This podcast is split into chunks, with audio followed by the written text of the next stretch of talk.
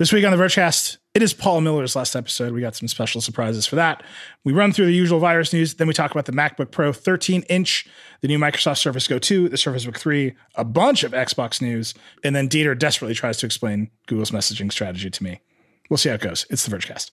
Support for the podcast comes from Canva. Presenting to a group of your colleagues can be nerve wracking, so why not ease some of that anxiety with Canva? Thanks to their AI, you can start with a simple prompt and watch Canva go to work. Choose your favorite style, customize the content, and that's it. You're done. It's a serious time saver. Whatever you do for work, Canva presentations can give you a head start on your deck. You generate sales presentations, marketing decks, HR onboarding plans, you name it. Finish your deck faster. Generate slides in seconds with Canva presentations at canva.com, designed for work. This episode is brought to you by State Farm. If you're a small business owner, you know that it isn't just your business, it's your life. And whatever your business might be, you want someone who understands. That's why you might want to check out State Farm Small Business Insurance. Why? Because State Farm agents are small business owners too, living and working in your community. That means they know what it takes to help you personalize your policies for your small business needs. Like a good neighbor, State Farm is there. Talk to your local agent today.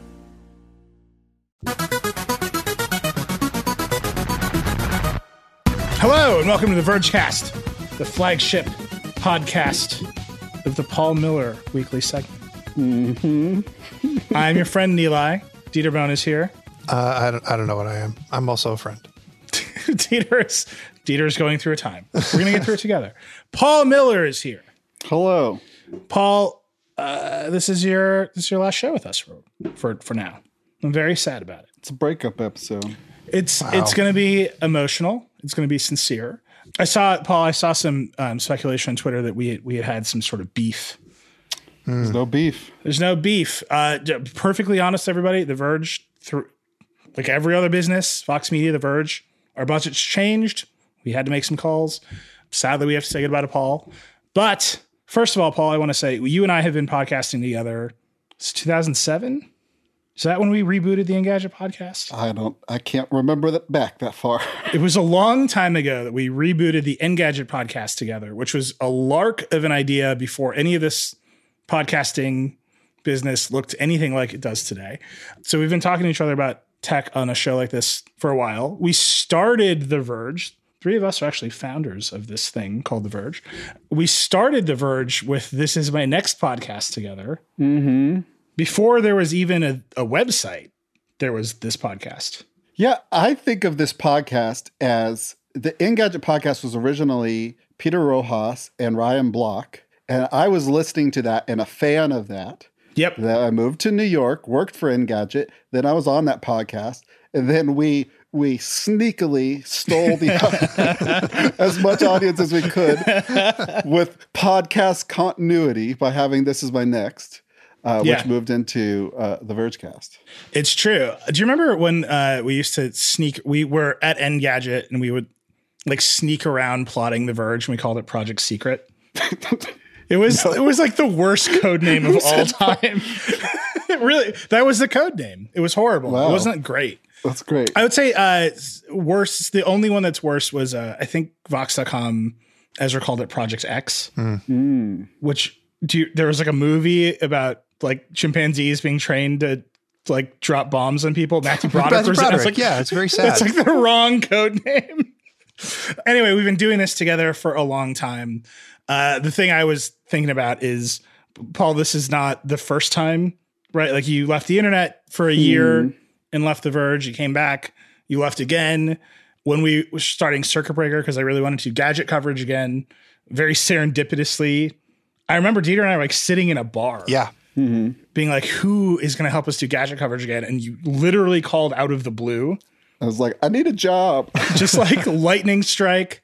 You have actually since left The Verge, but we kept doing the podcast together. So this is the first time it's, uh, it's the Verge side initiating the split. It's my, mm. it's me doing it, but I anticipate that you'll be back again in some way in the future. That's just what history suggests. Well, and anytime you need a guest to shill Bitcoin, I'd yeah. be happy. but no, you guys have given me so many opportunities and uh, so much uh, Grace and uh, you've been really uh, bros and and friends, and so um, I really, you know, I really appreciate the way you guys and Vox Media and The Verge have have treated me in our on and off relationship over the years. so there's definitely there's no no hard feelings at all, and yeah, I'd um, I'm sure we'll f- find ways to collaborate. You know, the one thing I'll say, and uh, people have pointed this out, Paul, you and I have talked about this a lot over the past few years. You and I obviously do not have similar political beliefs. I don't know if that's clear What? to the audience What? at this point. What? Um, but one thing I have always appreciated, and it, I- I think both of us have gotten notes from the audience to this effect. I think it's been valuable to have those disagreements in like a civil and rational and direct way, regardless of the, the policy disagreement. You and I have been friends for a long time, and I value the fact that we built the Verge together. And I really have come to value the fact that we hopefully have been able to model for people what it's like to to still be friends, even though you have deep, deep, deep, deep political disagreements. Like we come out of it laughing more times than not. I, I'm going to miss that. I hope people see that that was something you and I have talked about and cared about and wanted to to do for folks uh, because it's been important to me. Yeah, it's, it's totally important to me, and and it's I never wanted this to be like a political show, um, but it you know as tech became more political, I feel like that just sort of was inevitable, and so um, I, I still don't think of myself as a hugely political person. I just have you know maybe outside the mainstream thoughts on the role of the government in our lives, and uh, and it was cool to have a, a an opportunity to, to share that you know without yelling at each other. And now I'm going to yell at you. No. Okay. So we're going to miss you here, but Paul, you've got a, a new show and a new site, right? Yeah, if you go to paul.lol, uh, I'm so proud of that domain name. That Get. is an incredible domain name. you can sign up for my newsletter, Cyberdeck Users Weekly, and I'm also doing a podcast of the same name. I've got uh, two episodes out, uh, so you can s- subscribe to that, uh, like and favorite on your favorite services whenever it gets deployed to iTunes. but yeah, paul.lol. And uh, I just want to say thank you so much to all the listeners who have reached out and, and so many uh, notes of love on Twitter. It, you know, it, it really means a lot. And I, I really, really appreciate it. All right. Now we got to do a show. We got to do this show. Yeah. and then you can go listen to Paul's show. It's great. You just have one more podcast to listen. to. It's even more, even more reasons to pull over in your car. All right, so I'm going to start. Show comes out on Friday, which means it's really easy to count. It is uh, week eight. It's been eight weeks uh, since Donald Trump promised a website based on a flow chart. Can I tell you something about this, Nilay?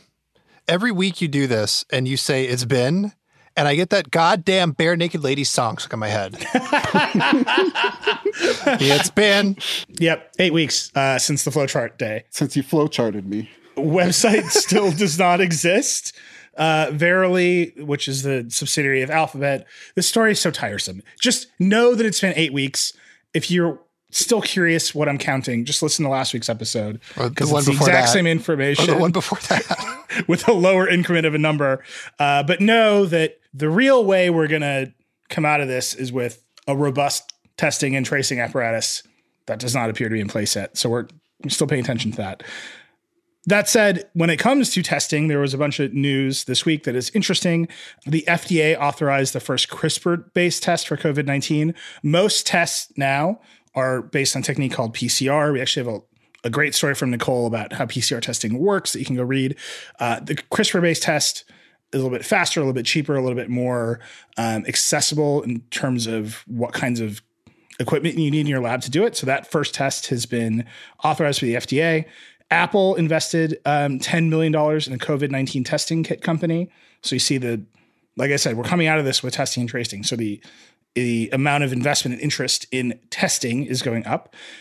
And then Liz Lopatto wrote a really important piece that I think everybody should read about antibody testing this week, which goes into immense detail on how antibodies in your body work, like the different methods your immune system uses to produce and use antibodies.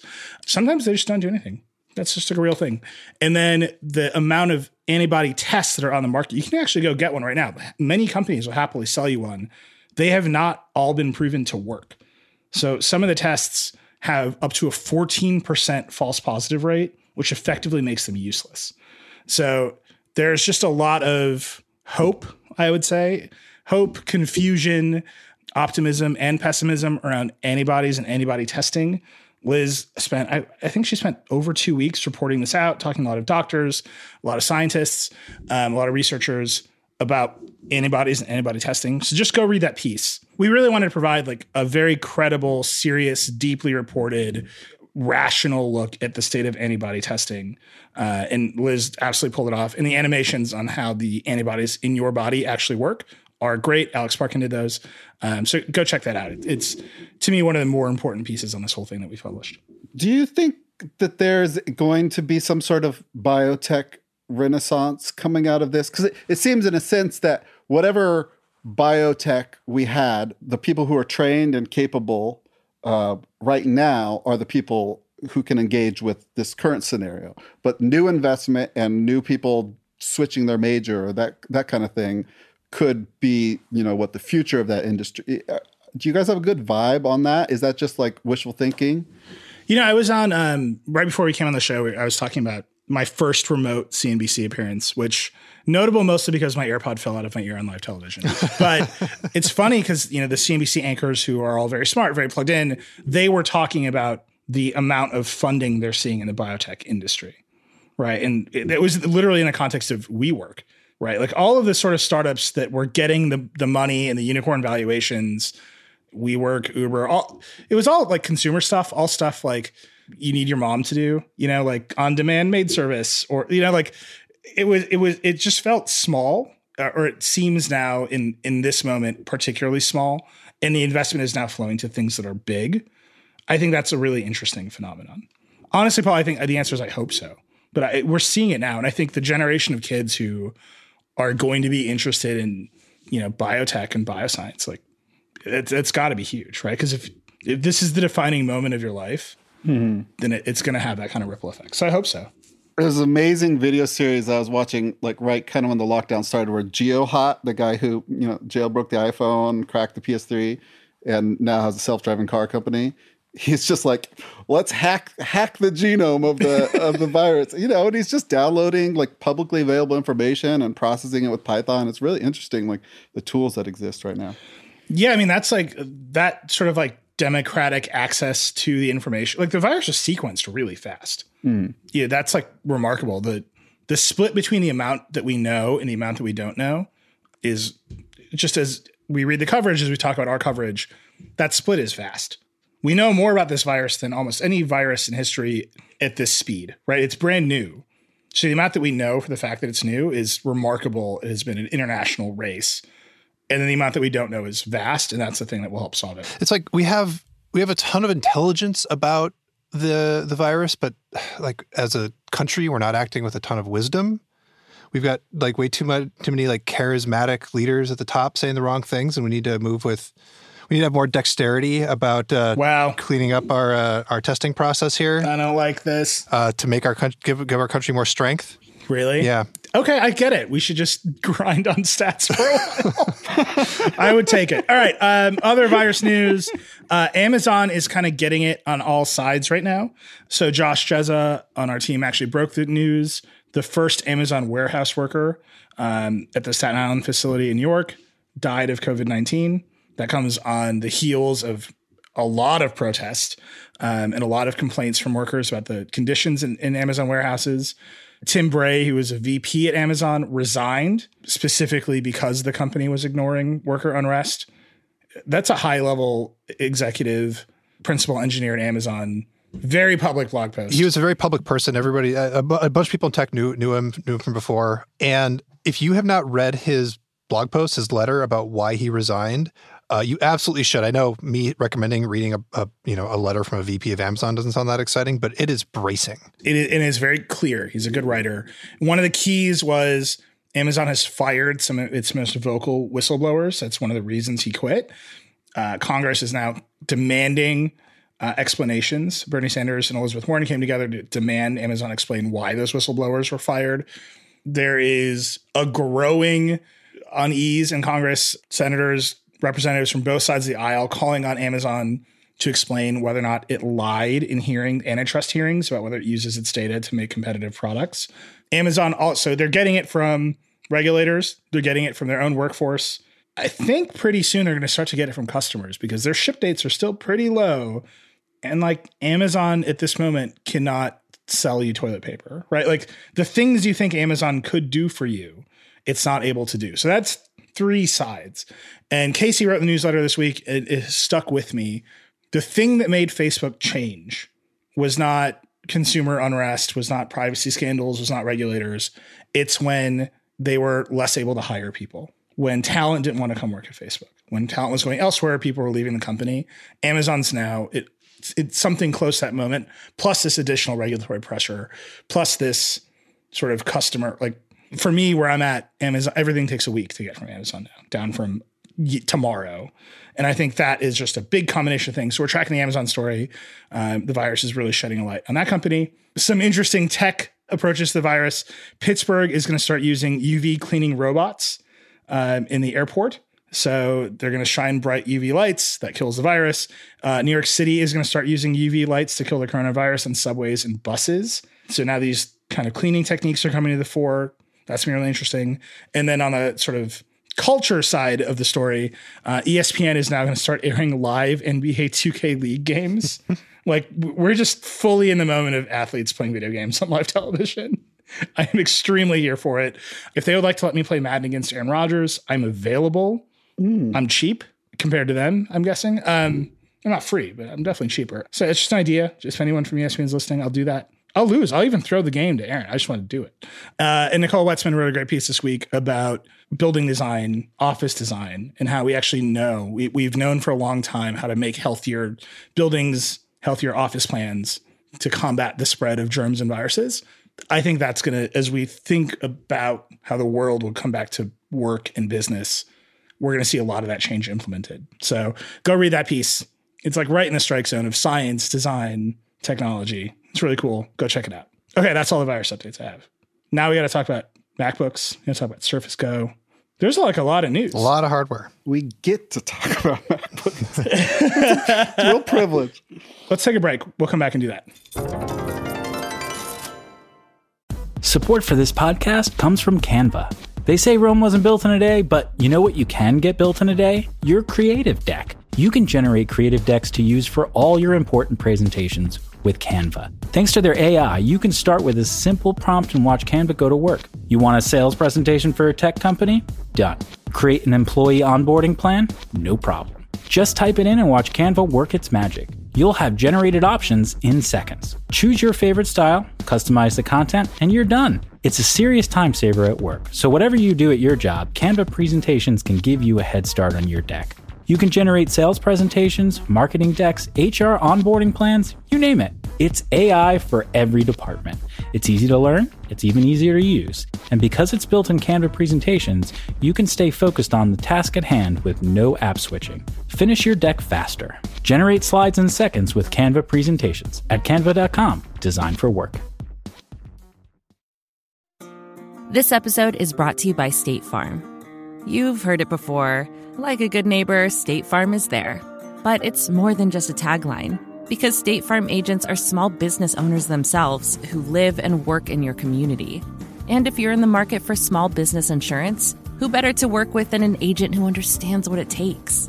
State Farm agents can help you create a personalized insurance plan that fits your small business needs and budget. Talk to your local State Farm agent today about small business insurance. Like a good neighbor, State Farm is there. Dieter. Yeah. What a week it, it was a huge week of very small hardware changes. Uh, you actually wrote your newsletter this week. One of the headlines was "It's the spring of iterative hardware updates." Take me through it. Uh, I was uh, inspired by uh, Marques Brownlee, who tweeted that it was the year of the ultra minor uh, Apple update, which sounds a lot like the the year of whatever, whatever the sponsored years from Infinite Jest. If you're uh, the kind of person that has read Infinite Jest, or the kind of person who has pretended to have read Infinite Jest, which is oh, I carry it around everywhere. Yeah, yeah. I'm never without an unread copy of Infinite Jest. um, so the the news uh, from Apple is that they have updated the 13 inch MacBook Pro. And they the main thing, the thing everyone's going to pay attention to, and the thing that you should pay attention to, is they swapped out the butterfly keyboard for the scissor switch keyboard, the quote unquote magic keyboard, um, which makes it, I think, point 0.02 inches thicker and like 0.08 pounds heavier. Uh, you can convert the metric yourself if you'd like. Um, just you can. You can I'm not going to help you, but I'm um, going to remind you that if you need to, you can do it. If you if you are lucky enough to be in a car right now, pull over. no, just ask Siri. Oh yeah, wait, wait, wait. Ask Siri. See how that goes for you. so if you're not familiar with the MacBook Pro, there's the 13 inch. There's actually always kind of been two of them, and there continues to be two of them. So the base model, other than the Magic Keyboard, is pretty much unchanged from what was available last summer. Dan reviewed it. It's got an eighth gen Intel Core processor. There's like it's just, they they put the good keyboard with the escape key in it. The end. Um, but then there's another version that has the 10th gen processors, um, and that's the one I'm reviewing right now. And I did not expect it to be quite as good as it is. Um, iterative update, iterative updates are like, yeah, it'll be faster, whatever. Uh, but I, especially with Intel, I've sort of become acclimated to not really knowing, seeing a huge difference from year to year in my like day to day experience of it, um, and only really seeing the difference on like you know this thing is ten percent faster on this you know benchmark or whatever, uh, which doesn't really affect the kind of work that I spend most of my time doing. But I don't know, compared to a three year old laptop, this is notably faster. And of course it should be. That's like how you expect the world to work. But you know, Apple did the thing. They they put in the uh, the newer modern processor in a MacBook, which is not something we've been able to take for granted from Apple for quite some time. Uh, so that's that's the story with the MacBook Pro. We're reviewing it. If you want to know about it, what you want me to do with it, tweet at me. You're reviewing the eighteen hundred dollar SKU. Yeah, it's the 1799, which is a Core i5 with 16 gigs of RAM. It's LDDPR, LDPP, LDDPR4X, um, and it's got 512 uh, SSD. It's just weird. Why can't there be a fast? I mean, thirteen hundred dollars is is you can get a lot of laptop. Like there's this wave of like 650 700 dollar AMD laptops that are coming out with like the new Ryzen 4000 series laptop chips. Like those are going to be very performant for like less than half the price of this. Yeah, so there's that, and then there's like you can get Windows uh, laptops even in 13 inches that like have real GPUs in them instead of the Intel Iris Plus. The Intel Iris Plus in this thing is impressive. It actually, the whole package. I don't know if it was the the GPU or just the 10th gen processor. The whole thing actually did better on Premiere Pro than I expected. Um, Normally, Premiere Pro is the way that we can tell that um, that wah, wah, Apple software doesn't support its, its chips. So, you know, like Adobe just isn't doing it. Um, and that's probably still the case here, but like it did way better than I had had any right to. Um, it was almost as fast as a 16 inch, which is wild. I'm fairly uh, certain the betas of Premiere Pro now actually have uh, GPU support for encoding, which we'll see. I mean, it's it's always like a risk. Like, what if I offload this to a slower other processor? Is like that that's that checkbox. Uh, and sometimes right now in like Lightroom, depending on your computer, it actually gets slower when you turn on GPU encode because the integrated GPUs are slow. But they're at there's Adobe's slowly getting there after however much outcry. One thing I think is interesting, and I noticed this, and you called it out in your hands-on too. Apple's preferred software like applications to show that it's faster are 10,000 miles away from Adobe. And it's like extremely vague. It's like 4x faster in this game you've never heard of. Photo editing in Affinity Photo is twice as fast. It's like, what does that even mean? like, like, how are you benchmarking that? I think they're now at a point where to show that things are faster, they have to find applications that are optimized for the platform.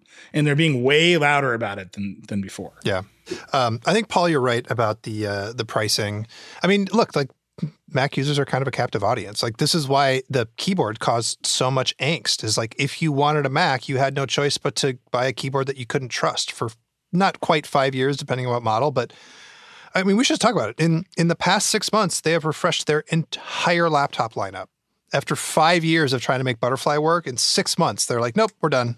And they were when they put out the 16 with this keyboard, they did not they did not suggest they would be moving this fast. They're like, it'll come. Yeah, yeah. They're they're. I mean, you know, Apple never likes to give you a hint. You know, they don't they don't they don't like being Osborne or whatever. Um, but I don't know. I kind of expected them to not move quite this quickly. I was thinking that what they were going to do, and I actually asked them to do exactly what they did, which is screw you, put the 13 inch out, don't wait for the micro LED screen or whatever. But I, mm-hmm. in my heart, I kind of expected them to like put the 16 out and then wait till they had like some fancy new screen technology or some other bigger iteration to put out on the 13 inch. And they chose not to. And part of me is like, oh, I'm sad. And part of me is like, yep, good. If someone needs a laptop right now, and there are people that like need a laptop right now because their keyboard is broken in isolation and they got nothing else to do.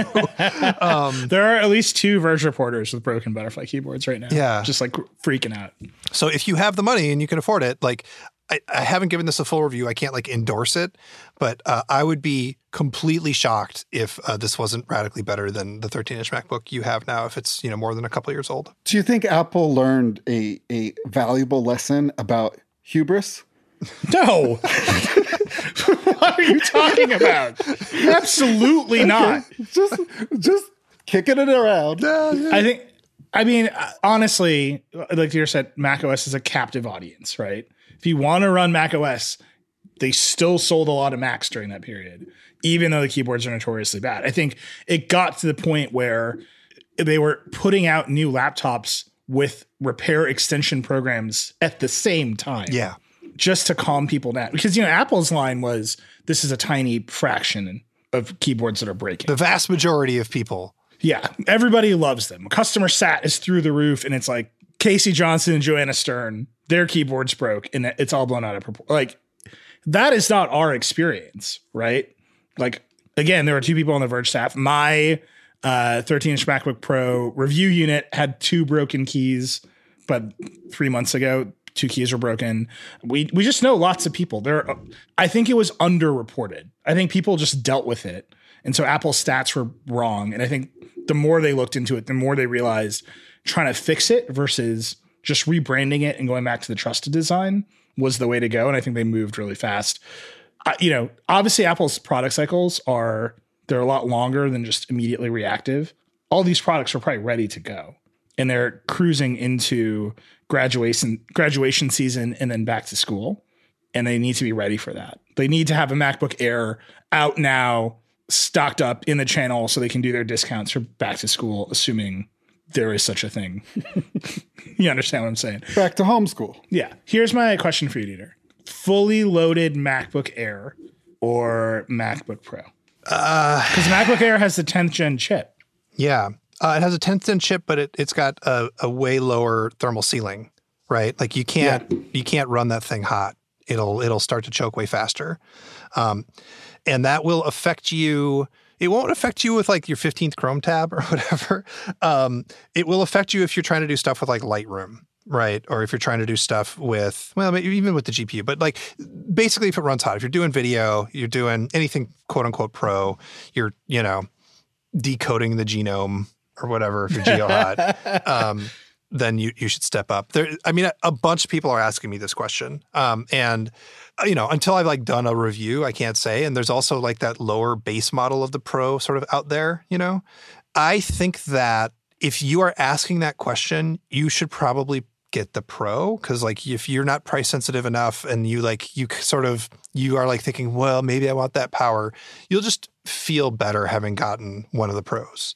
Um, if you're not asking that question you're just like i just want a mac. I want a thin light macbook. Then get the macbook air you'll be happy. So like if you're asking you're probably going to be unhappy. You- like the if you don't get the pro the first time the air is slow for you you'll be like ah dieter how dare you! And i don't want that in my life. So I'm just saying you can spec out a MacBook Air. Actually, these specs are ridiculous. You can spec out an Air with a 10th gen i7, 16 gigs of RAM, and a two terabyte SSD for 2250. That computer feels ridiculous to me. yep i, I completely agree Like if you're going to spend that much money, you should definitely buy a Pro. Yep. Because I, I can't imagine why you need those specs if you're not trying to use them, Mm-hmm. unless you just want to keep a computer for 10 years. Whereas, let's see. Oh, that's funny. The Pro, the MacBook Pro page on Apple's website is uh, it's dark mode because it's uh, it's Pro. Whereas the 1799 configuration, you can spec it out. Oh, 32 gigs of RAM, four terabytes. Yeah, you can get up to 32 gigs of RAM and four terabytes of storage on the uh, the new MacBook Pro, the 13 inch. You know, the only thing that would make me buy an Air over the Pro is the Touch Bar. Yeah, I'm just gonna say it. I really dislike the touch bar. But I guess we gotta say uh, the thermal thing to me is when I was reviewing the Air, you just watched it hit the ceiling, and the the processor throttles way down by design, and like you hear the fans, and you're like, now my computer's slow, which I the more I think about it makes less and less sense to me. If you're gonna run the fans super hot, it's because you're letting the processor get hot. It's like that whole system is optimized to keep things cool because it's a cooling system. I, I understand, but if you're gonna run the fans super hot, like high, and just deal with the noise, why not let the processor run hot? Yeah, I, I, I don't know. Maybe they, they just can't. I I still feel like somewhere along the line, Intel told Apple, "We got this. Don't worry about it. Go ahead and design it the way you're designing it. We're gonna we're gonna take care of you with the next version of the chip." And Apple's like, "Cool. So we'll use this thing that is too hot now, but you promise the next one will be cool." Mm-hmm.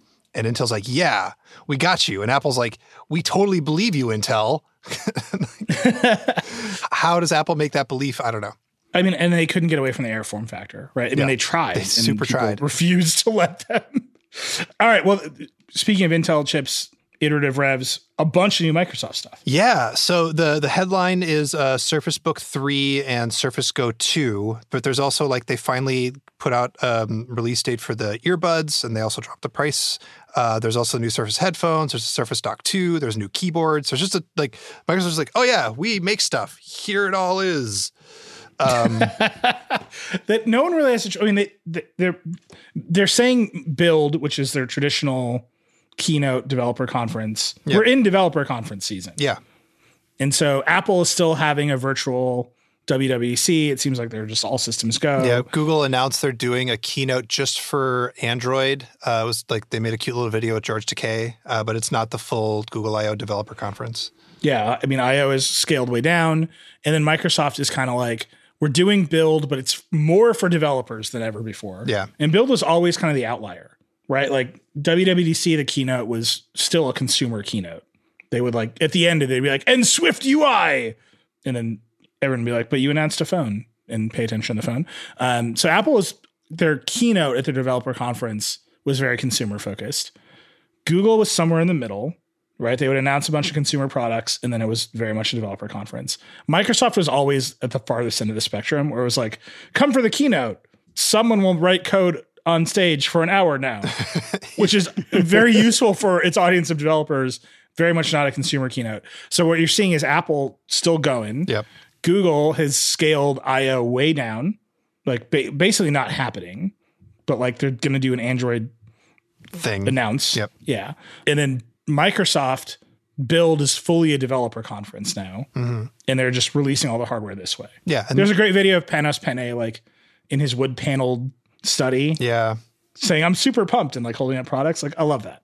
Anyway, Microsoft stuff. Uh, so, I mean, what do you want to talk about first? I mean, I guess uh, let me do, let me do the Surface Go 2 first because that's kind of the easiest. Um, there's three things wrong with the original Surface Go. Um, well, four things wrong with the original Surface Go. The first thing that's wrong with it is it broke my heart uh, because I loved Yeah. it so much because it's so cute and wee and exactly what I want out of a computer, but it was not great. Um, the first thing that was wrong with it was the screen was too small. The bezels were like embarrassingly huge.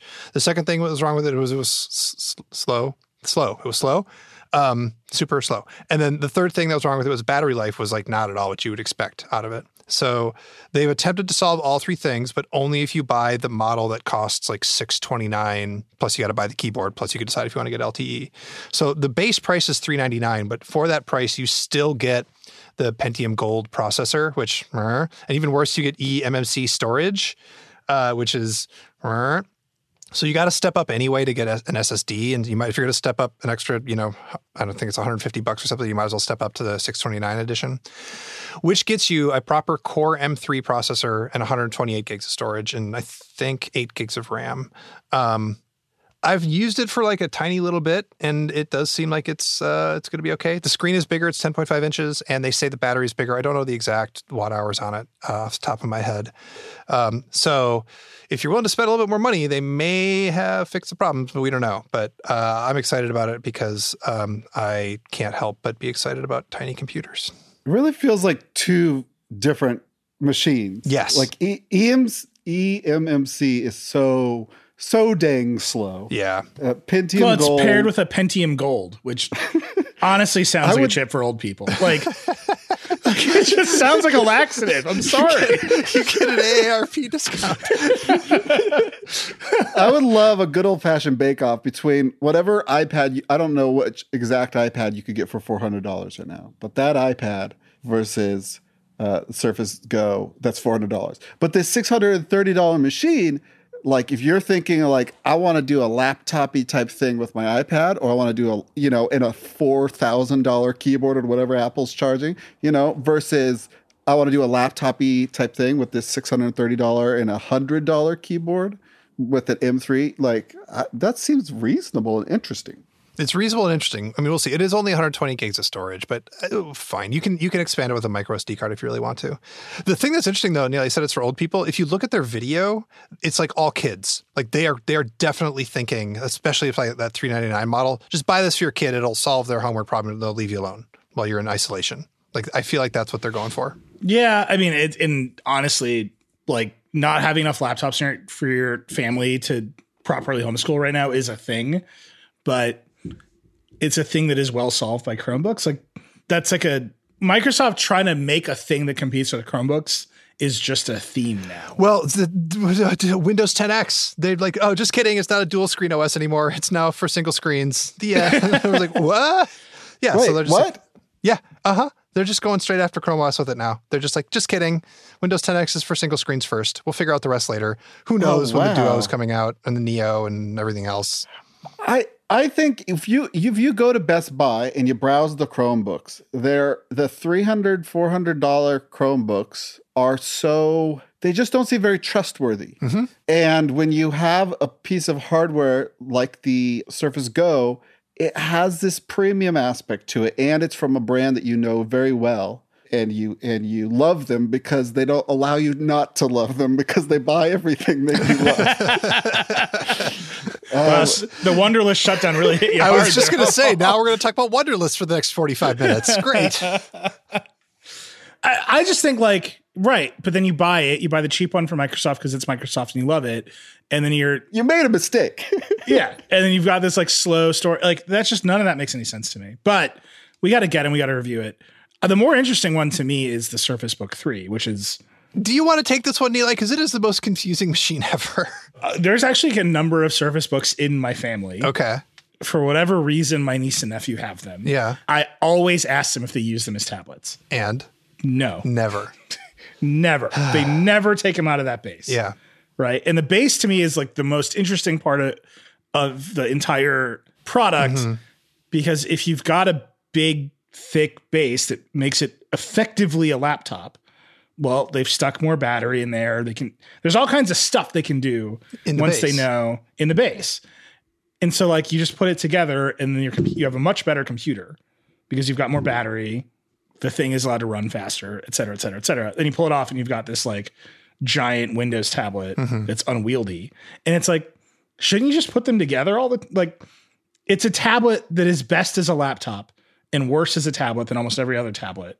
But it's so compelling just because you can pull it apart. Like, I mean- I agree with you. It's confusing. I just don't know why why we are across the industry now. Mm-hmm. We are insistent that the computer part needs to be in the screen. Right? The iPad Pro has the same problem. You can you can make it a tablet and you can like do stuff with it. I would not go so far as to say that the the tablet part of the book three is worse than everything else. It does mean that they have one compromise. So th- what they did, like there's a 13 inch and there's the you know the bigger one, the 15 inch, um, and you can get if you want like a, an NVIDIA GeForce GTX 1650 Max Q or the 15 inch, you can get a 1660 Ti. You can, you can like throw just a ton of RAM and GPU and all kinds of shit in the base, but the GP the CPU has to live in the screen because you can take it off and it still needs to, you know, work, which means that they've gone with, uh, they haven't gone with like the 45 watt chips that you get in like a regular laptop. You have the the smaller, lower wattage 15 watt Intel process, version of the processors, which means that this this machine is this incredibly confusing mix of like way more powerful than say a MacBook Pro because you can get like a GPU that like actually gets used by a bunch of apps and like can let you play games and do like a ton of hmm. stuff. Hmm. But at the same time less powerful than a MacBook Pro because it has a, a Intel processor that's like super throttled in you know in its wattage. And so it's like it's an interesting experiment to see what this computer is for who needs it, who benefits from this particular combination of componentry. But the form factor of the computer is the confusing thing. Like, if you need that GPU, Uh-huh. why are you also thinking sometimes I don't and I just want to walk away with this tablet? If you're if you're a, a, CFO, Nilay, You're talking uh, like someone who's never seen a Microsoft ad. But it's like, oh, I got to go over here and circle it. Sometimes don't- you got to sit down with your spreadsheet and crunch some numbers, and you want to Yeah. you want the, your GPU to do that Why for do you. you need a GPU to do that? You're a young, talented architect, and sometimes, yeah, you're in the, nu- you, you know, and then sometimes you gotta flip out the screen and show a client something, and then, oh, your kids are home, and you gotta pull up a recipe, and there's a kid Yeah. I don't know. You know, if uh, I was a young, talented architect, I would just become a young, talented architect influencer, and I would just shop myself to all of these companies nonstop. It's like every product video you make basically features me. You should just put me in it, and I would just be a, a, a multimillionaire. And it's just it's just Dieter circling buildings over and over and over again. I, I could I could imagine. I'm sure there are some people that they like the detachable tablet so much that that's why they would get this. But I do think this would actually be a better product if it if it because I can imagine more people who would benefit from. I don't need a lot of CPU, but I do render things out every once in a while, and I need I need the GPU to kick in, or I play video games that are often not bottlenecked by the CPU at all, just GPU. Um, so there, there, there are interesting use cases where that actually kind of makes sense. That low power CPU and a good GPU. I'm just gonna read you these two sentences from Tom's post on the book three. This isn't the best choice for a gaming laptop in terms of price and performance, unless you want the unique combination of a removable touchscreen that also includes stylus support. You can configure Razer's new Blade 15 with an RTX 2060 and a 144 hertz display for less than the starting price of the Surface Book 3. You have to really want to pull that screen off and have a tablet. To me, the Surface Book 3 and the iPad Pro are like an apex of form factor confusion around tablets, right? Like we have gotten to the place where we definitely think the tablets are important, but to make them useful, you definitely have to turn them into laptops. And now it's like because we think tablets, there's something here with this tablet thing. We have to remove we have to be able to split this form factor up. But also we know that everybody just really wants this form factor. Just I don't know. Maybe I'm here here's my hot take. Tablets are useless. The end. Like the idea that a tablet for a pro in this capacity is a useful thing. When Steve Jobs put out the iPad, he said it's a third device that needs to be good at these things in the middle. You still need a phone and a laptop. The more they've tried to sell tablets, the more they've tried to encroach on laptops. And all that has happened is we have turned them into laptops that are slightly worse because they're inherently compromised. because phones got so much better and bigger that people just did all that tablet stuff on their phone. Yeah. I mean, look, I think the service, like, I love the idea that it's a cool tablet that you can use and do all this stuff. Yeah. And you click it in and it gets a better GPU and battery. That's, mm, it's just cool on its face. But in practice, it's just gotten to the place where all we have is slightly worse laptops across however many different companies. The right compromise here, honestly, is just just make the 360 hinge. Honestly, just everyone everyone will think that they're going to flip it around and use it. It'll be crappier as a tablet if you ever actually do it, but then you get all the benefits of the laptop. Just make the hinge that does the flippy thing all the way around. The end. I'm going to put out the same challenge that we put out to people who game on Android phones. The, the mysterious Android gamer. If you are a hardcore Surface Book user and you are always attaching and detaching it from the base, At, at least once a week. just tweet at Dieter. You don't have to do it every five minutes. Yeah.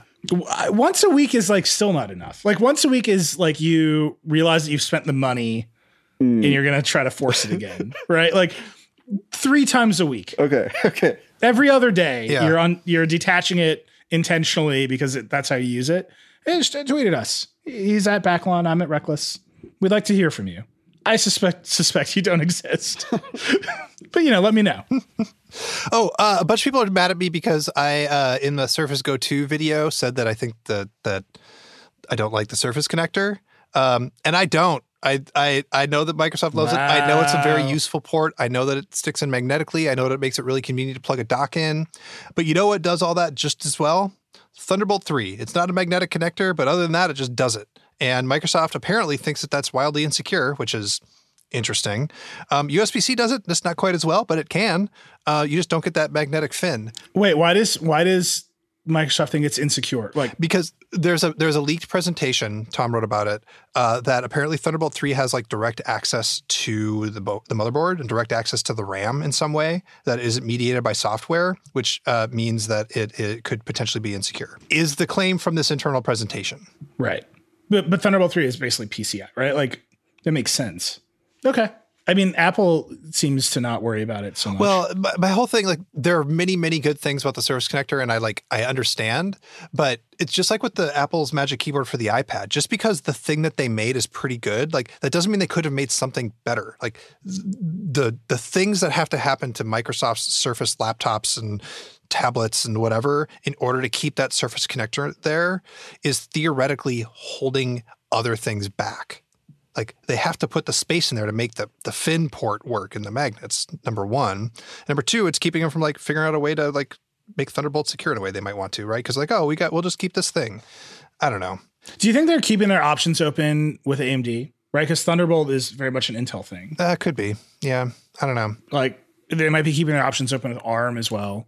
Like what Apple does with Thunderbolt and ARM is going to be a it's like an upcoming question because Thunderbolt right now very much tied to Intel. my my original my, my pin tweet for years was it's okay to like things and it's okay that other people like things and like don't be don't be mean for people for liking the thing that they like. Uh, I'm just gonna put out the flip side. It's okay that I don't like the Surface Connector. It does not mean that you're wrong that you like it. I you are correct. The Surface Connector is great. I am correct. The Surface Connector is garbage. Wow. Hot take on the Vergecast, everybody. how philosophy works. yeah, everyone is right. okay. The connector both exists and does not exist at the same time. What's it like to be a Surface Connector? All right, more Microsoft news. Does Xbox Series X have a Surface connector? Oh my that God. would really turn this upside down. That would be amazing. So Microsoft's, uh, I don't know, tidal wave of Xbox Series X news continues to crash upon our shores. yeah. Today it was gameplay footage that came out, uh, showing off ray tracing. They're showing off their graphics. They're showing off the games. They have a bunch of game announcements about what will be optimized, game sharing between the original Xbox One and the Xbox Series X. Some very, some confusion around how other companies are going to implement it, particularly EA. What is going on here? Here's here's what I think. All right. Microsoft's strategy, I think, is to really push this thing where you can buy games right now and they'll be playable on the next gen. And when you buy, and when the next gen comes out, current Xbox One owners won't feel super left behind. Um, and so this this is a kind of a weird. This doesn't feel like an E3 slate of games, if you know what I mean. Like Assassin's Creed was is definitely like the biggest IP. Like the best looking game in this lineup is called this, this, and they led off the presentation with it. Bright Memory Infinite. It is crazy beautiful, made by one person. It's like, the, it, and so they're really uh, leaning into my, the the way it's looking to me with a lot of these games. They don't look very next gen, except for like the ray tracing aspect, which is obviously super next, next gen. So it's it's going to be stuff like lighting, um, and like anything you can do on the GPU, anything you can do like with a shader um, to like make cooler special effects, like better smoke and wind. There's a ton of weather in a lot of these videos. If you if you've noticed, uh, like in the games, like looks like weather technology is great. And you've got like in the Bright Memory trailer, there's all these like moving trees with leaves and stuff, and and it and and rain, and it, it's it's stunning and very next gen looking. But I feel like what is not here is what next gen looks like in like 2021 22 when you have games coming out that won't be backwards compatible. Because you if you make a game that um, has to also run on xbox one or playstation 4 it has to work with a regular hard drive. And so you can't uh, pack in like way higher res textures for instance that that wouldn't you know load as well you know i just feel like there's a lot of stuff that game developers have to decide whether they're going to make a, a title right now that's going to bridge both consoles which is probably a better decision at the moment but there's going to come a time when i feel like what what will truly look next gen um, in more ways than just these like graphical effects will be the like high, higher res textures and stuff that takes more advantage of the SSD and the CPU. Yeah, and so Microsoft has a new badge optimized for Series X. Like all of Microsoft's badges in the past, it, means one or all of several things. So it it's 4K resolution, it's faster hardware compression, it's the use of the SSD, but it doesn't it doesn't require the developer to use all those things. It's just maybe some of them, maybe all of them.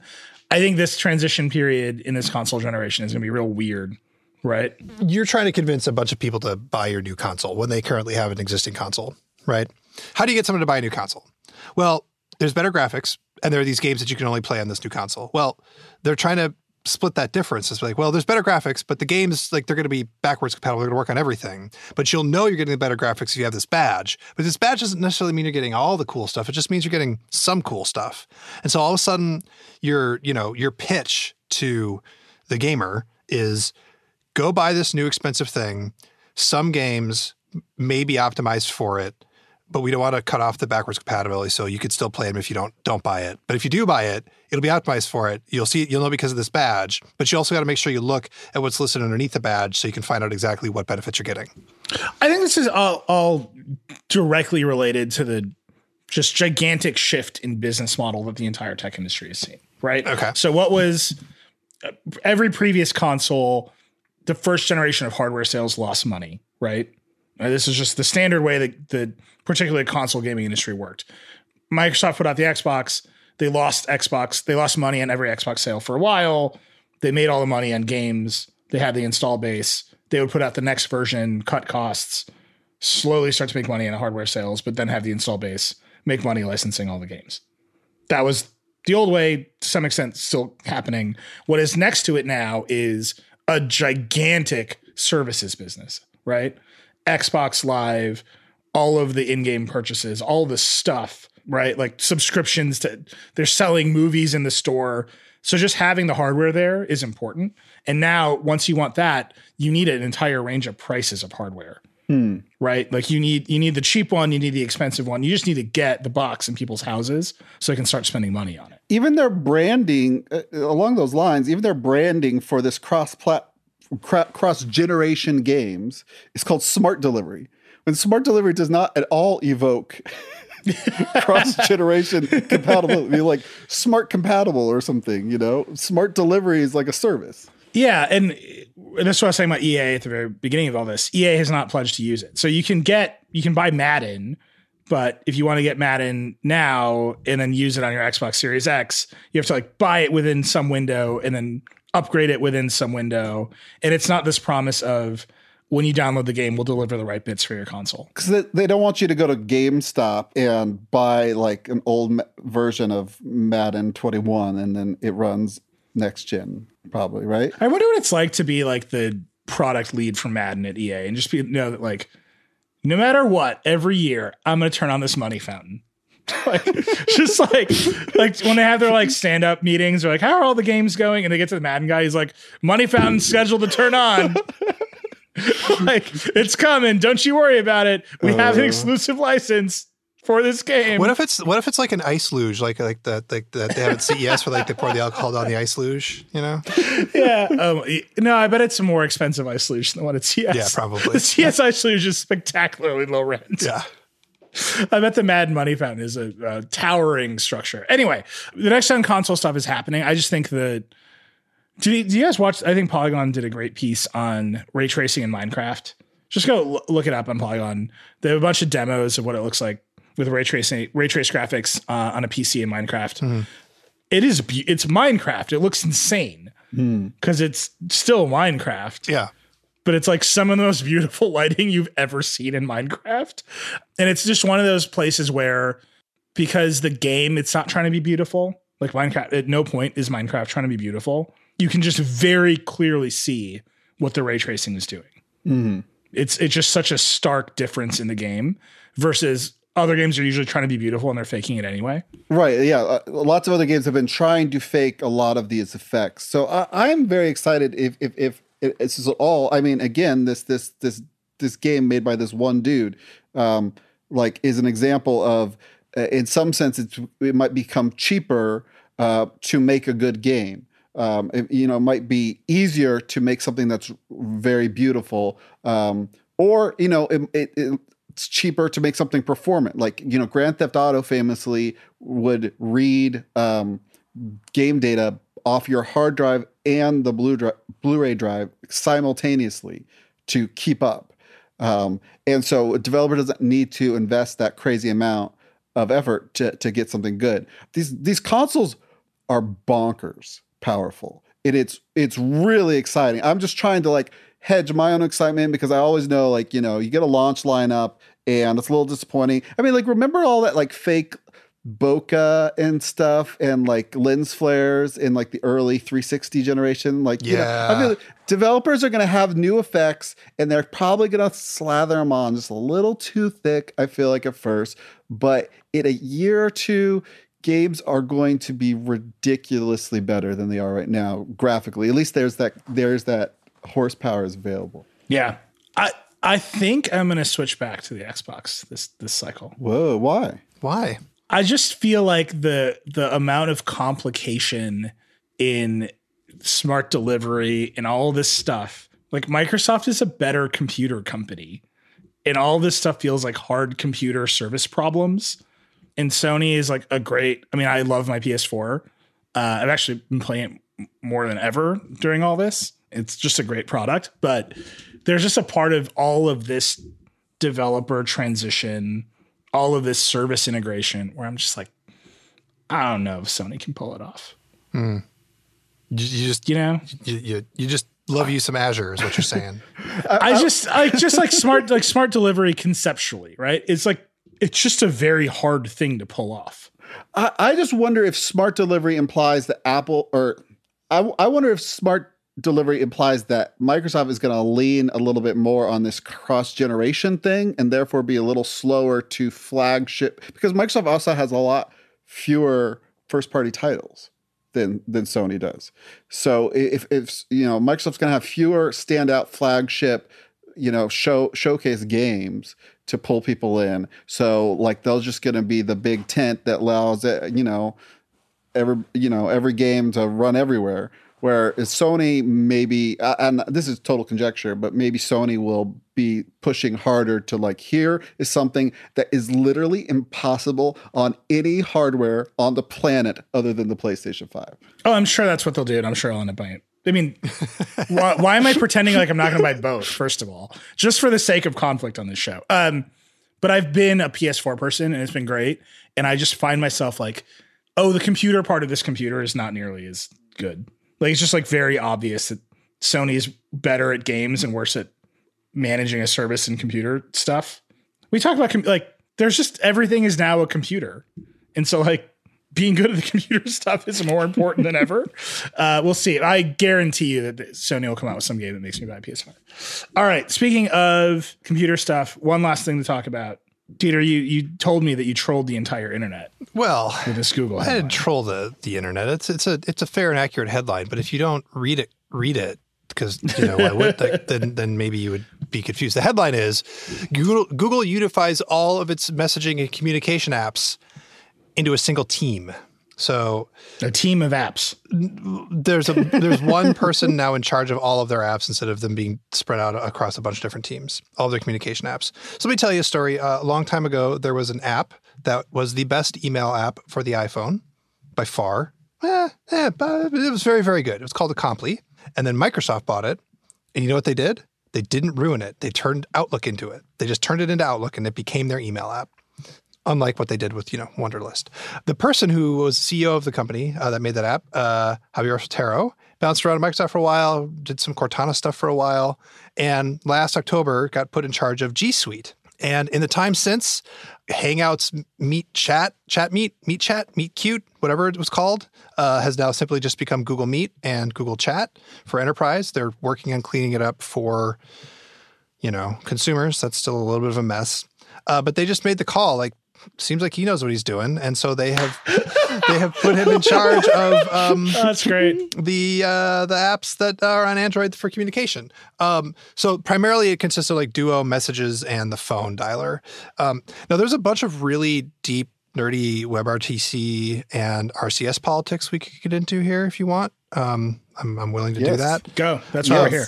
So if you think this means that they're just going to unify everything, it does not. Like Google thinks like, look, like people like the the quote I got from uh, Hiroshi Lock, Lockheimer, which I haven't put in the article, is um, look, y'all use Slack, right? Yeah, yeah, we use Slack.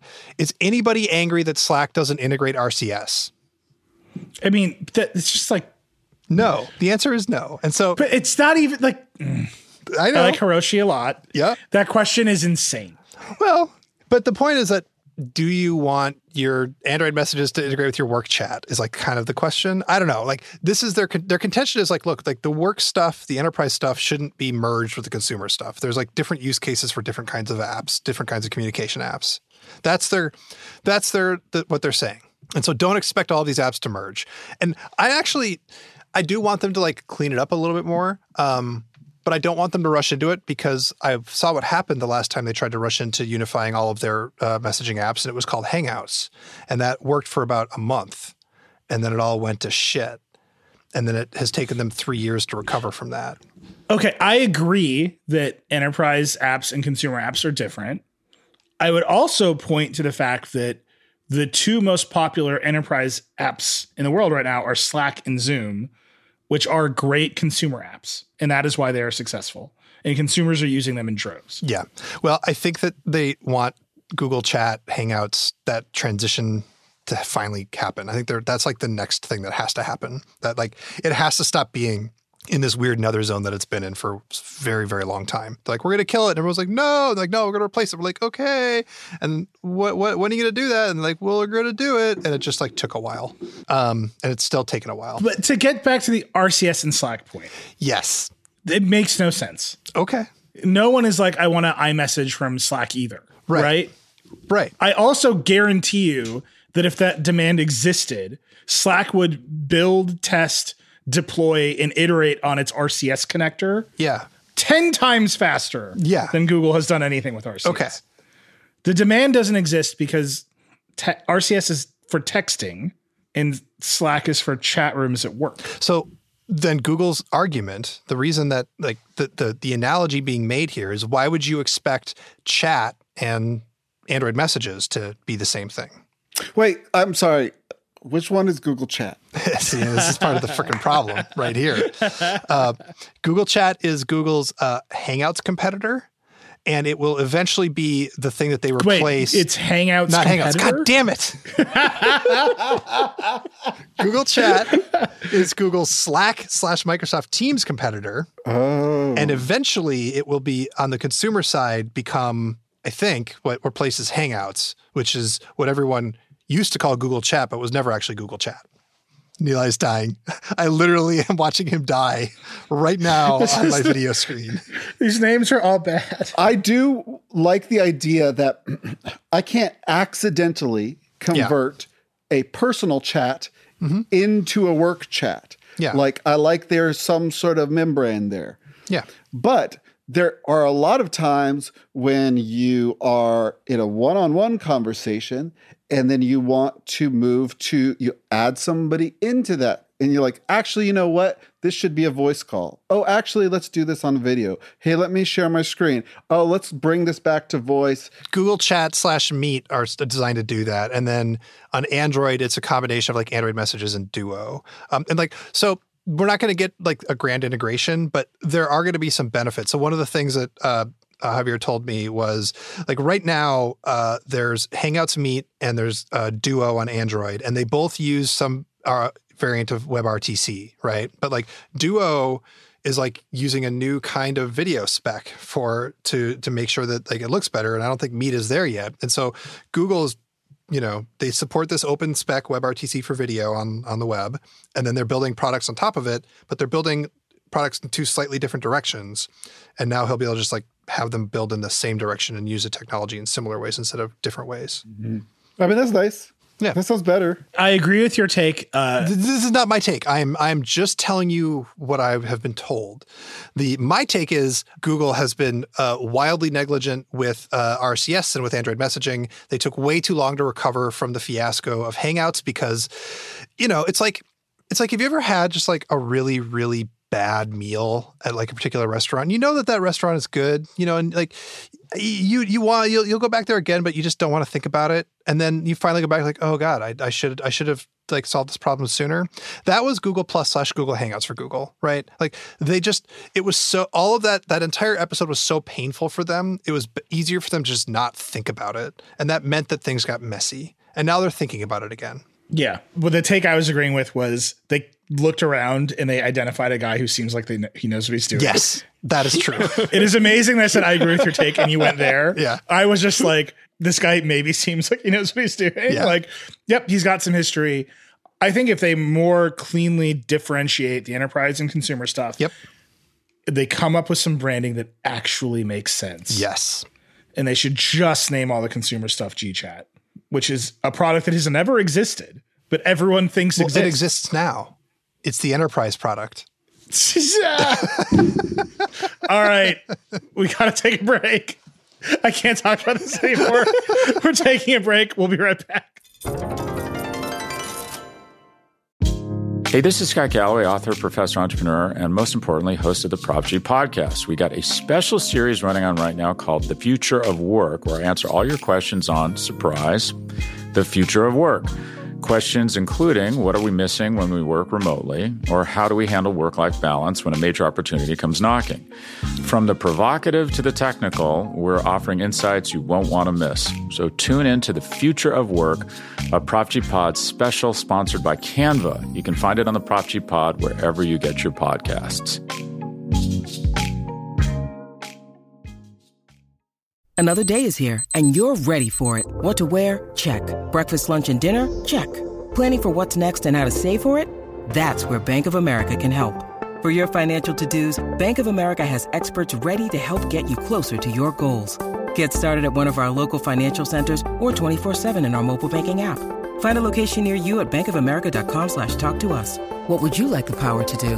Mobile banking requires downloading the app and is only available for select devices. Message and data rates may apply. Bank of America and a member FDIC. All right, Paul. Yeah. Every week, my friend, mm-hmm. you do a segment. What's it called? What? What is it called? it's called embarrassingly parallel. It's called phone prison. Lonely alone. Fold the phone. It's called the hearings. Record resolution revolution. I've carved this for you out of aluminum. It's the weekly robot backflip update. Rhymes with what's popping. Shasu Evage. Safety first, they said. Ring a ding ding. Kickflip, the kickstand script. What is it like to be a dolphin? Please don't block my chain. Wireless vapes. Keyboard in the front club. Population two. Cold ears. Warm heart. Can't lose. Can't lose. The decline of dirt. Meal pods two. Jeff Bezos edition. First to fold. Type like nobody's watching. Spin to win. Space egg. E skates arms race. Clam this. Because I'm going to interrupt this week's regularly scheduled segment for an important announcement from the USB Implementers Forum called Touch a Tree, Touch the Future. Hashtag dongle what? Nightlight highlights. Sleep tight. iPad LAN party. My heart is a low frequency oscillator. Please replace magenta. Why didn't you push that button? Don't brick the shoes. Don't brick the jacket. Smart yoga pants. Nice netbook, man. Tell me. Am I beautiful? Why not two? Keyboard in the front club, honorary inductee edition. The penultimate dongle, a jaunty neganotch, invisible to visible.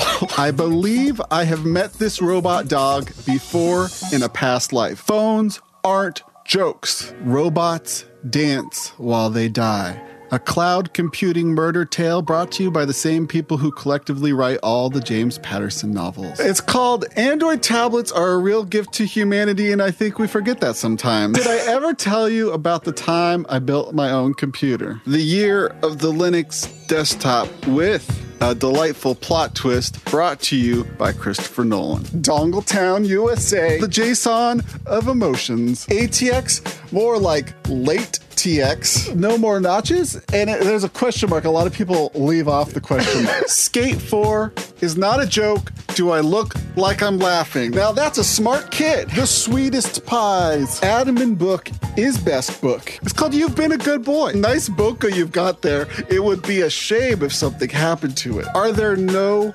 laws for hype feasts? And the track point guys laugh and laugh. Sorry, I can't pass the jewel because of cybersecurity. Fridge ice is trash ice. Please don't at me. If my shoes turn green, it's time for crime. Let me just jot that down with my money pin. It's called What Do You Want? A medal? Here's the place where we do the crimes. Signed, your friend, a teen. 600% screen to body ratio. I've seen The Matrix. I'm not an idiot. You know what? Maybe radio was a mistake. The real crime, teens.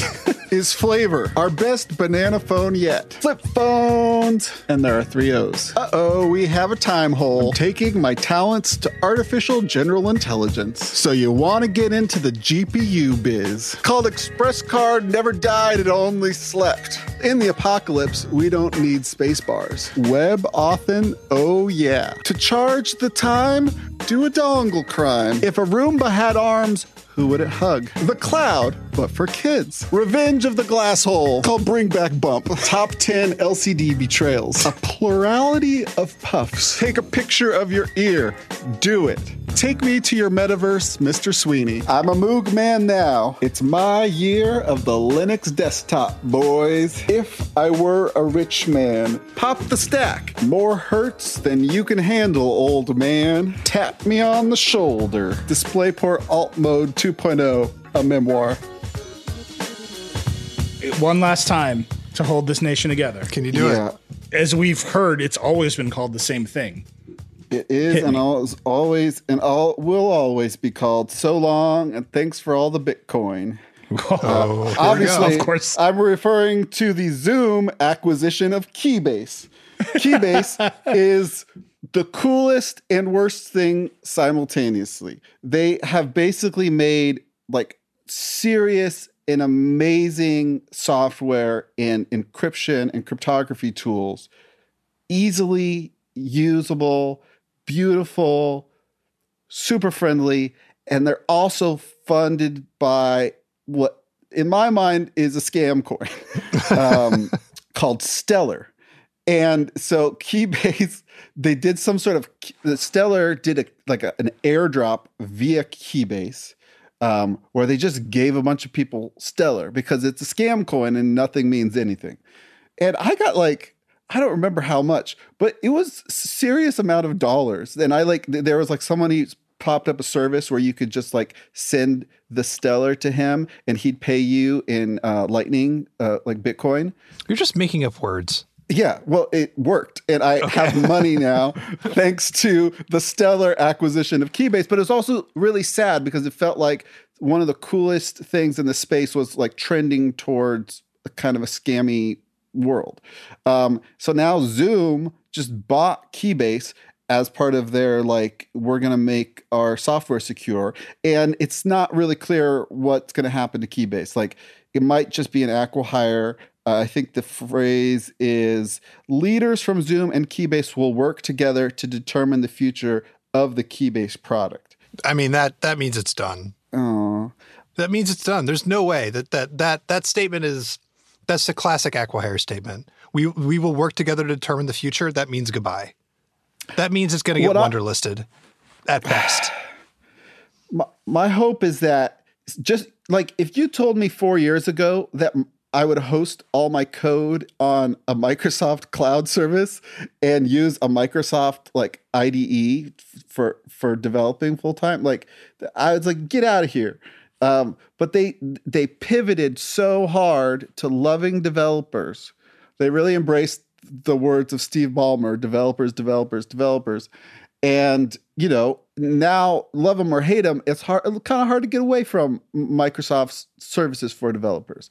So I'm saying Zoom pivots from being hilariously insecure to being the ultimate cryptography because because Keybase has a whole suite of products. They have encrypted Git. They've got like end-to-end encrypted uh, chat, and I think the they have working group chat as well. Like they've got all these wonderful services. They've got like a like a Dropbox c- competitor in a sense. All all encrypted, all with good crypto- cryptography. Zoom could be the, the company that brings them to the mainstream ch- and turn that image around. Yeah, I, I think the the amount of work Zoom has done to bring on advisors. Uh, we're we're going to interview Alex Stamos, who's a Zoom's one of Zoom's security advisor in a, in a week or so. They've brought on these advisors. They're buying Keybase. They've frozen their features for 90 days to focus on security. It is a pretty rapid response to a lot of well deserved criticism. Paul, I agree. No one knows what's going to happen with Keybase. Like even their their own press materials are like, yeah, we'll see. In a normal world, we would just find out because Keybase is in our office building. But Oh, really? I would just like go over there. But uh, I guess not. So we'll just we'll keep sending them emails until they answer. Anyways, thanks for the Bitcoin, guys. I was going to buy you one Bitcoin, but it turns out they're very expensive. They are expensive. So uh, I will not be buying you a parting Bitcoin. it's pumping. The the the halving is coming up. Are you guys aware of this? Yes, uh, because Liz is dying to write about it. What What is your take on the halving, the halvening?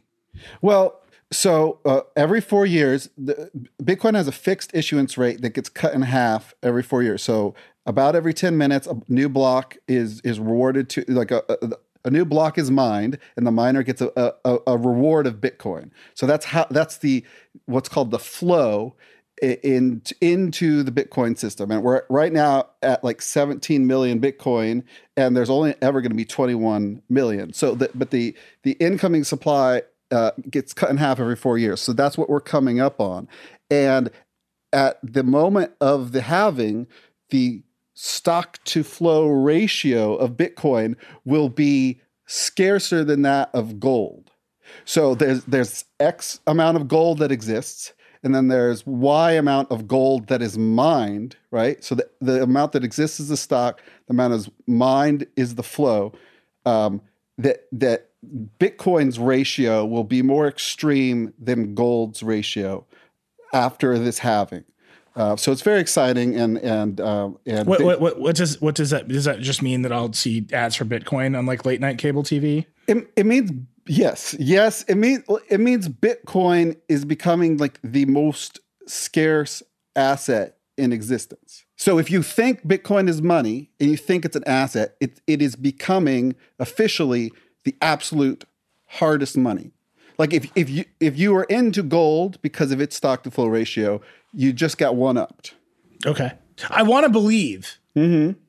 I just at some point you watch all of these things result in what people really want, which is dollars. Yeah. right? Like the when I say Bitcoin is expensive, it, it's because I have dollars and I want, you know what I mean? Like the the relationship to the the fiat currencies is still just the the fundamental of the thing. When do you think the transition to Bitcoin being valued for Bitcoin is? I think in um, I feel like in 10 years you would be like mad if someone tried to pay you dollars. Wow, like a hard prediction for you're going out with a bang. I think there's something wrong with most monies that can be printed and Bitcoin can't be printed. And that there's something kind of special about that. And so yeah, like most people get interested in this stuff because of for dollar gains. Like I'm going to buy low and sell high. But most of the people I follow in the Bitcoin community are trying to create a permanent exit from the from the fiat system. Paul, I have a harder question. How many hmm. years until Bitcoin doesn't make me feel stupid? I mean, like, how many layers of the internet are are there? Like, I don't fully understand TCP/IP and DNS and know all that all that sort of thing. Like, like Bitcoin is uh, relatively difficult to understand. I think the problem with Bitcoin's complexity is that there are people who are financially incentivized to make it complex because when they make it complex, they are able to like get an edge on other people. Uh, I don't mean like in the core paper of like what Bitcoin is itself. I mean in the Bitcoin economy and like the shit that happened, the meta stuff. it feels like all the money in that economy is trying to make things easier. Like Cash App, you know, you can just tap a button, buy some Bitcoin, or you can like dollar cost average with like Swan Bitcoin, or or you know, a lot of the the work in there is is trying to make it more usable and and easier to use. And I feel like when you compare it to the fiat system, like which one's really actually more complex? All right. Well, this is an excellent transition into you talking about your new show because you're you've already done two episodes and your second one's about Bitcoin. Tell people about your new show and then we'll get out of here. Yeah, so Cyberdeck Users Weekly. Uh, I I just want to talk about uh, like what technology is for and like kind of the weird directions that I'm interested in going with it. I don't know, like like I'm thinking of doing an episode of like, are we using computers correctly? You know, like maybe we should be doing more math. I don't know. Like that, I, I just got a lot of thoughts I uh, dig into, and I've also got a lot of people that I love in like the open source and technology industry that I want to talk to. So my first interview was with Matt Odell, who is a Bitcoiner, and that was a lot of fun. But he's like a longtime Vergecast listener, so we got to talk a lot about you know security and privacy and technology in general, um, and then also Bitcoin. Uh, so there, there's probably going to be a lot of a lot of that. Um, and uh, yeah, we'll just we'll we'll see where it goes. But yeah, some some people are already listening, and I'm really grateful to them. Uh, and yeah, you can find uh, me at paul.lol. All right. Well, Paul, it has been a privilege and great fun to be doing this show with you for as long across three different shows mm-hmm. uh, to be doing it. I'm sure we will have our paths cross again in the future. But thanks for doing this with us, man. Thanks, thanks for making the Verge with us. It's been great. Thank you, guys. All right, that's it. That's our chest. This is for you, buddy. Rock and roll. Paul. Paul. Paul.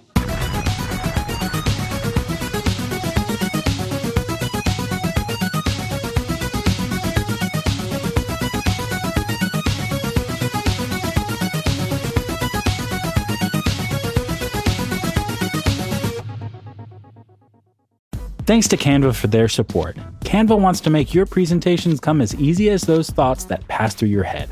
And thanks to their AI, you can start with a simple prompt and watch Canva go to work. Choose your favorite style, customize the content, and you're done. It's a serious time saver. Whatever you do for work, Canva presentations can give you a head start on your deck. You can generate sales presentations, marketing decks, HR onboarding plans, you name it. Finish your deck faster. Generate slides in seconds with Canva presentations at canva.com, designed for work.